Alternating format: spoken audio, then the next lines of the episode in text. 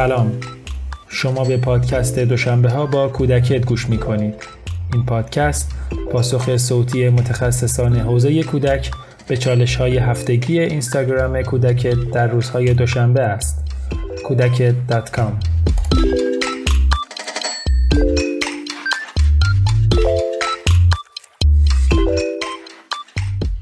سلام عرض شد. من سودابه عبدی هستم، خانواده درمانگر، و امروز افتخار این رو دارم که پاسخ به سوال دوشنبه های صفحه کودکت رو با شما دوستان داشته باشم. همونطور که از مثالی که مطالعه کردین متوجه شدین، ما اینجا کودک 5 ساله‌ای رو داریم که به خاطر تجربه احساسات منفی که حالا میتونه ناکامی باشه، عصبانیت باشه، ناامیدی باشه، داره گریه میکنه و ملتهبه. همین ابتدا لازم میدونم که بهتون بگم موقع تجربه هر احساس منفی در کودکتون نیازی پشت اون احساس منفی هستش که تأمین نشده، که در مثال فوق قطعا نیاز به توجه، توانمندی، ارزشمندی و قدردانی در کودک تأمین نشده.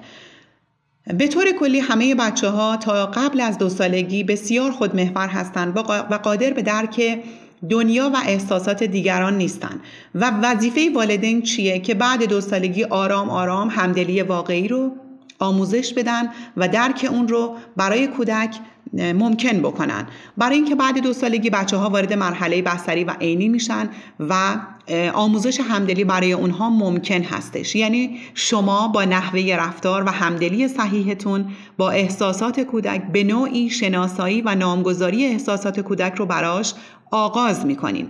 تو مثال فوق خیلی مهمه که مادر در اون لحظه با تایید احساسات کودک و به جا آوردن احساسات کودک رو با این جمله مواجه بکنه: میدونم مامان خیلی ناراحت شدی و میدونم تو این لحظه ناراحت هستی. کودک رو یه مقدار نوازش بکنه، یه مقدار آرام آرام به کودک نزدیک بشه، چون همینطور که میدونین بعضی از بچه‌ها وقتی تو لحظه التهاب هستن و دارن احساس منفی رو تجربه میکنن، خیلی از تماس و لمس احساس خوبی نمیگیرن. بنابراین این خیلی مهمه که شما به عنوان والدین بدونین تو اون لحظه آیا این تاچ یا تماس لمسی میتونه به آرام شدن بچه‌تون کمک بکنه یا نه. بعد از چند ثانیه کودک رو دعوت میکنیم به یک خلوت امن و اجازه میدیم که اون فرصتی داشته باشه که احساسات منفیش و اون تنیدگیش یه مقدار فروکش بکنه.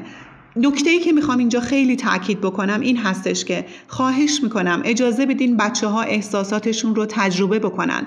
تجربه احساسات، والدین عزیز، به معنای این نیست که اونها رو شما تنها بذارین یا با اونها بی‌توجه بشین، بلکه باید ما اجازه بدیم که بچه‌ها شرایط سخت و ناکام کننده رو هم تجربه بکنن. دلیلم چیه؟ دلیلم اینه که تحمل و تجربه احساسه که به حل مشکل تو بچه‌ها کمک میکنه. یه مقدار به عقب برمیگردم. واکنش شما چرا برای ما مهمه؟ برای اینکه این شما هستین که در تنظیم و رشد هیجانات کودکتون میتونین تأثیر بذارین. میخوام 2 تا مقوله در واقع بی‌توجهی و تنها گذاشتن کودک و اینکه ما اجازه بدیم کودک احساساتش رو تجربه بکنه رو بررسی بکنم. وقتی که شما به کودک اجازه میدین احساساتش رو تجربه بکنه، شما حواستون به کودک هست، اون رو حمایت میکنین و در موقع لزوم حتی با زبان بدنتون دارین این نشانه و این علامت رو به اون میدین که من هستم و من در کنارتم و اون رو مشورت و راهنمایی میکنین. اما تو حالت بی‌توجهی و تنها گذاشتن قطعاً کودک احساس تنهایی و ناراحتی میکنه که از این که والدین مراقب من نیستن، والدین من نیستن و من رو حمایت نمیکنن، که ما با حالت دوم قطعاً موافق نیستیم. حمایتی که از بچه میشه باید حمایت بجا، به اندازه و به موقعی باشه. والدین امروز متاسفانه والدین بیش حمایتگر شدن. دلیلش هم الان بهتون میگم، چون به محض اینکه کودک در معرض این قرار میگیره که در واقع ناکامی رو تجربه بکنه، در معرض شرایط سخت قرار میگیره، والدین ورود میکنن و مانع میشن. و جمله‌ای که من به طور مداوم طی جلساتم از والدین عزیز میشنوم اینه که خب من چون این شرایط رو خودم تجربه کردم دوست ندارم که بچم. والدین عزیز، آیا این فرضیه ذهنی صحیحیه؟ واقعا آیا این کمک میکنه که بچه‌تون روز به روز ضعیف، شکننده‌تر و آسیب‌پذیرتر بشه، یا اینکه دارین کمک میکنین که توانایی‌های درونی خودش رو باور بکنه؟ حالا من میخواستم یه نکته‌ای رو اینجا یادآور بشم که چرا من تأکید دارم که کودک در موقعیت‌های مختلف قرار بگیره و شرایط مختلف رو تجربه بکنه. اولا اینکه بچه از این طریقه که نحوه برخورد صحیح با موقعیت‌های مختلف رو یاد میگیره. حالا قدم دوم چیه؟ ما همدلیش کردیم، احساساتش رو در واقع پذیرفتیم، اجازه دادیم به جا بیاره، اون احساسات فروکش کرد، به یک فضای امن رفت، آرام شد.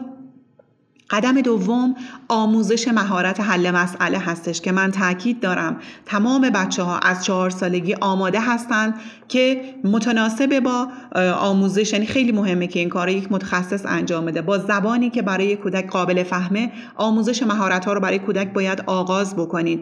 مهارت حل مسئله توی این قدم چه کمکی میکنه؟ اینکه ما به اتفاق کودک، نه اینکه ما حل کننده باشیم، به اتفاق کودک میایم، به راه حل هایی که به اون موقعیت کمک میکنه فکر میکنیم و بررسیشون میکنیم. کامنت های دوستان عزیز رو خوندم. یکی از کامنت هایی که پیشنهاد دادن تو 2-3 تاشون بود، خیلی فرصت نشد دیشب، خیلی دیر وقتم بود، این بود که بله از اون کودک 7 ساله دعوت میکنیم بیاد و سعی میکنیم فرایند تهیه این نقاشی رو که این کودک چقدر زحمت کشیده، چطور تهیه شده، با چه انگیزه تهیه شده بررسی بکنیم. اینجا ما داریم به کودکمون یاد میدیم که لزوما نتیجه یک چیز نیستش که باید ما رو همیشه خوشحال بکنه. فرضیات دیگر رو مطرح میکنیم. یکیش این که مادر بزرگ هنوز نقاشی ما رو ندیده و ما هنوز نمیدونیم نظر مادر بزرگ چیه و ما این نقاشی رو برای مادر بزرگ تهیه کردیم، باید اجازه بدیم نظر اون رو هم بشنویم. و مورد سوم و مهمترین مورد، از راه حل هایی که ما داریم بررسی میکنیم، حین مشورتی که داریم به کودکمون میدیم، این خیلی مهمه که بهش بگیم دخترم، پسرم، قرار نیستش که همیشه ما تایید باشیم، قرار نیستش که همیشه نظر همه رو جلب بکنیم. مهم اینه که ما تلاشمون رو کردیم و اون چه که از نظر خودمون فکر میکردیم بهترین حالت رو انجام دادیم. در واقع نکته دوم این هستش که در معرض قرار گرفتن تو موقعیت‌های سخت به مقاوم شدن و انعطاف پذیری بچه‌ها کمک می‌کنه. من خیلی روی این موضوع دوستان تاکید دارم. نکته بعد اینه که اون یاد میگیره من مسئول حل مشکلاتم هستم و هر جا که لازم باشه والدینم کنار من هستم. اون از درون توانایی‌های خودش رو باور می‌کنه و به این، به رشد اعتماد به نفس بچه کمک میکنه. در نتیجه اون از آموزشی که از اون موقعیت به دست میاره، از تجربه‌ای که از اون موقعیت به دست میاره، میتونه برای حل مشکلات احساسی خودش که چطور با خودش و دیگران ارتباط برقرار بکنه تو موقعیت‌های دیگه استفاده میکنه. من صحبت‌هام رو در واقع با یک مثال جمع‌بندی میکنم و اون این هستش که همتون روند تبدیل کرم ابریشم به پروانه رو حتما تو سالهای مدرسه، تو کتاب‌ها یا به هر حال تو فیلم‌های آموزشی حتما دیدین. دوستان عزیز، اگر ما به اون کرم فرصت این رو ندیم، وقتی که شروع میکنه اون پیله رو سوراخ میکنه، در واقع برای بیرون اومدن از اون سوراخ خودش تقلا بکنه و خودش تلاش بکنه و از اون پیله بیرون بیاد، قطعا هیچ وقت نمیتونه پرواز بکنه. یک حکایتی بود که میگفت در واقع یک کسی بود که خواست به این پروانه کمک بکنه و اومد با قیچی برای اون سوراخ ریز یک برشی ایجاد کرد که این پروانه بتونه راحت‌تر بیرون بیاد. بله، پروانه تونست راحت‌تر بیرون بیاد، اما اون پروانه بالهاش چروکیده موند، هیچ وقت نتونست پرواز بکنه و هر روز ضعیف و ضعیف‌تر شد و اون تبدیل به پروانه‌ای شد که روی زمین میخزید و هیچ وقت نتونست پرواز بکنه. برای اینکه خداوند اون سوراخ ریز، اون شرایط سخت و اون تقلا رو برای پروانه قرار داده که پروانه ضمن اون تقلا کردن مایه‌ای از بدنش ترشح میشه که کمک میکنه به در واقع تکامل بالهاش و کمک میکنه به این که وقتی از پیله رها میشه بتونه پرواز بکنه. دوستان عزیز، ممنون از این که وقت گذاشتین، ممنون از این که به این فایل گوش کردین و برای من خیلی مهمه که الان به خودم و تمام والدین عزیز دیگه بگم که به بچه هامون استقلال رو یاد بدیم، نه استیصال رو. موفق و پایدار باشین. امیدوارم این فایل براتون مفید به فایده بوده باشه. خدا نگهدار.